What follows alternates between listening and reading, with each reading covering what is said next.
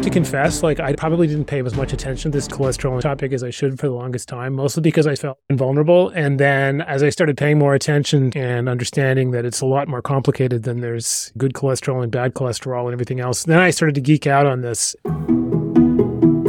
Hey, before I go too far, I'm Paul Kedrosky, and I'm here with Howard. And as you might have guessed, we're talking cholesterol and statin conspiracies and all kinds of good stuff like that maybe a good place to start is like how recommendations to do with targeting cholesterol have changed over the last 25 years. And it's friggin' nuts how it's changed over the last 25 years. And it hasn't changed enough is really the scary part. Mostly we were just making stuff up. 25 years ago, the targets really had no empirical or clinical basis. It was just right. the lower we went, the better the outcomes seemed to be. So let's just keep, up, keep coming up with like lower targets. So what just what normal cholesterol was at one point was like 280 milligrams per deciliter. It was like a, a freaking big number. And then LDL, the same thing, right? These things have been coming down, down, down. At one point, like, I don't know what we think of as normal now, but like, say under 100, under 70 or something milligrams per deciliter or something like that.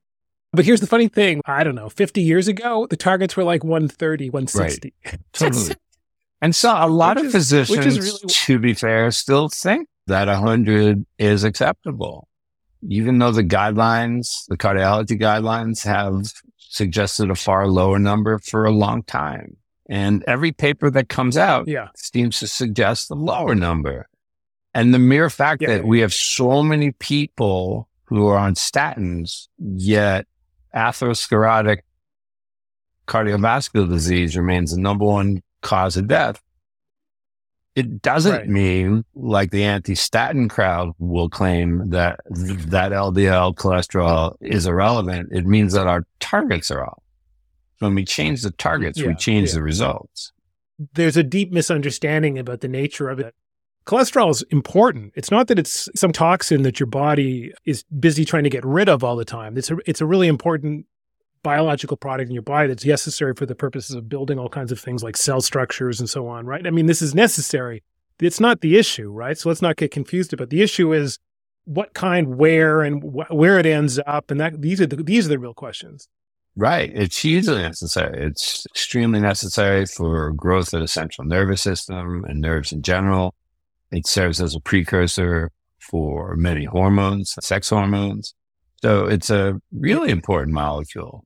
But just because it's really important doesn't mean we have to have it present in excess. Yeah. And in particular, the nature of it is that, I mean, the analogy I make, and I don't know if it's a good one or not, but LDL is like, uh, let's just split it in. I mean, there's, I think there's like four or five different types of lipoproteins, and I just get confused. So let's just say there's like two for now. And so if you think about low density and high density, I always think of low density lipoproteins as like being like garbage trucks that are cruising through the blood vessels that are transporting things around. And, and periodically, if there's too much in the back of the garbage truck, stuff spills out. And when it spills out, it has a tendency sometimes to attach to the walls of blood vessels, and that's bad. We don't want that to happen. But if there's enough stuff in there and, and the garbage truck's overflowing enough, you get enough stuff for enough time attached to cell walls, and that leads to all kinds of bad things like plaques and other sorts of things that can be precursors to cardiovascular disease, right?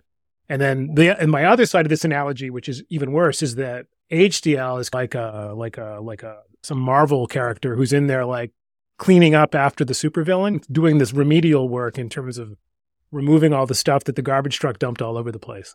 This is my this well, is this is my way of thinking about how all this stuff works. So think of think of LDL cholesterol as being transported from the gut or the liver out to the peripheral tissues, and it's traveling through the blood vessels as a lipoprotein. It's lipid, so it doesn't mix well with blood and water. So it's exactly, attached yeah. to, to a protein. And in this case, it's an ApoB protein. So there's one ApoB protein attached to every LDL molecule. Those, those LDLs, lipoproteins can diffuse into and through the arterial walls and it will do so across a diffusion gradient. So it's not like glucose, right? Glucose in our muscle cells yeah. needs a transporter, usually, not in all cases. So that means that it needs to be triggered by insulin that causes a transporter to move into the cell wall, which opens a gate and allows the sugar in, the glucose in. That's not the case with an LDL particle.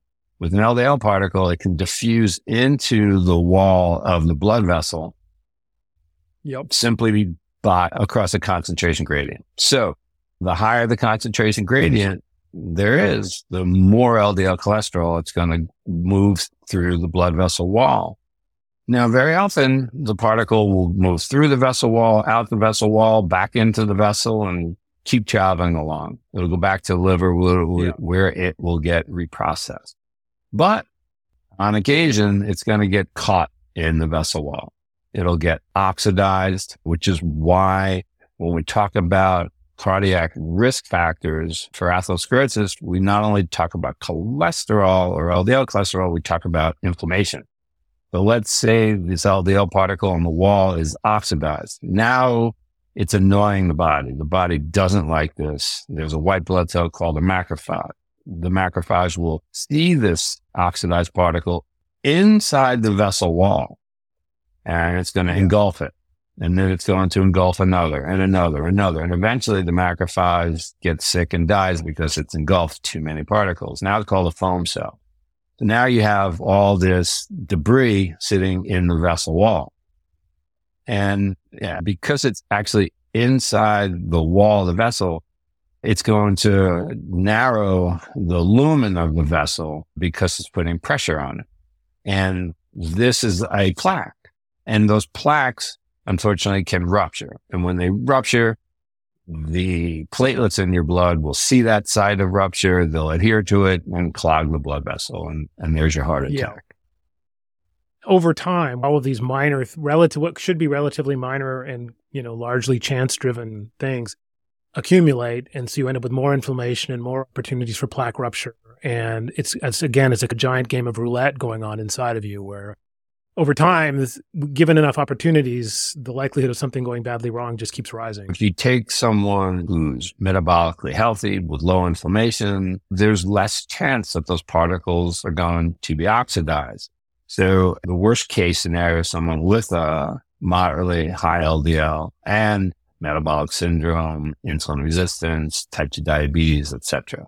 Because then they have all these particles flowing through the vessel wall with a very high chance of being oxidized.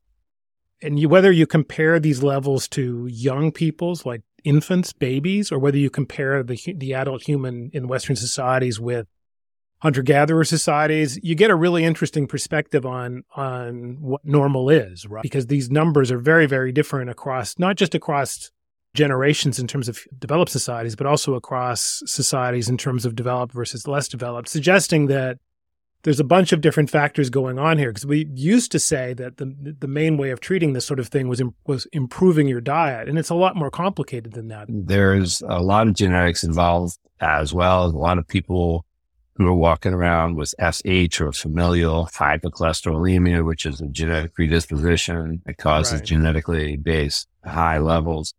And then we have people like you, right? Who take nothing and your levels are super low.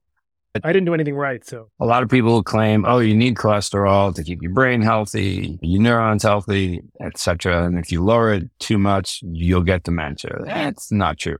Yeah. The babies are born with an LDL cholesterol of 20, 30, 30 milligrams per deciliter.